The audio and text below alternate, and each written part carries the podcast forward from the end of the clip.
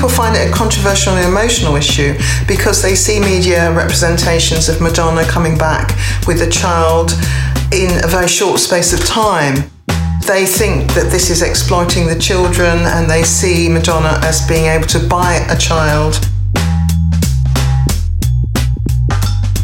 Globalization has a direct impact on international adoption. I think it has a positive impact in that we now have a worldwide community of people who are able to communicate with each other about international adoption.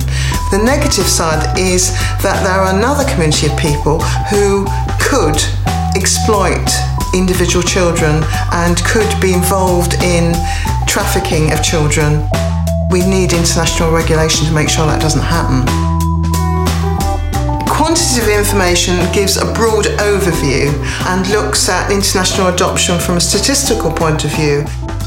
Qualitative information focuses down on individuals in that research study that are actually at the receiving end my interest in research is very much around qualitative research and about looking at structural macro issues and how they impact on individual users and carers.